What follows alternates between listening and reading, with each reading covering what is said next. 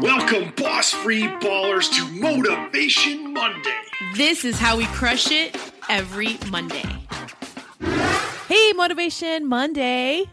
Boss free ballers, we're back with another edition of Motivation Monday. And today we're going to focus on optimize your health and wellness. Nothing like having your health on your side. That is for sure. I mean, at the end of the day, it is one of the three key factors happiness, health, and wealth. So if you are off kilter on one of those, you're just not going to be as successful or well rounded in creating balance in your life. So today's episode is all about being healthy. The call to action is what can you do to be healthier? Making those right choices, taking time out from your work day. I know I'm notoriously bad sitting on my desk. I could be here all day instead of getting up, chunking down my work, and then intermittently going up, taking a walk, going for a run, treating my body with the respect that it deserves so that it can produce and continue to provide that production that I'm looking for on a daily basis. Tim?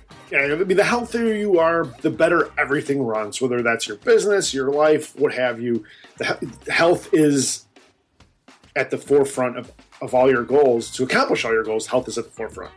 For sure. And then if it's not necessarily only about the weight, but if you have some weight situation, you know, what can you do to create a goal for yourself to meet the, that ideal weight or to or to attain that specific feeling of good health, better clarity, because that better clarity is going to provide you with more productivity. I mean, Tim, how do you feel about that? I mean, are you incorporating health into your life? Yeah, uh, that that's my big Achilles heel is is the health part. Like I'm, I go in and out of being healthy. I'll have a really good week, and then I'll be traveling, and then that'll kind of throw me off kilter. So I've been trying to focus on bringing health into into my daily life, so that we are uh, moving in the right direction. So make sure, Free Ballers, to incorporate health. What can you do this week to make some healthy choices? Let's do it together at whether it's taking time out on a daily basis to move your body a minimum of 30 minutes a day is what the recommendation is. What kind of food choices can you make make that feeds your body that nourishes your body so that you can continue in your productivity?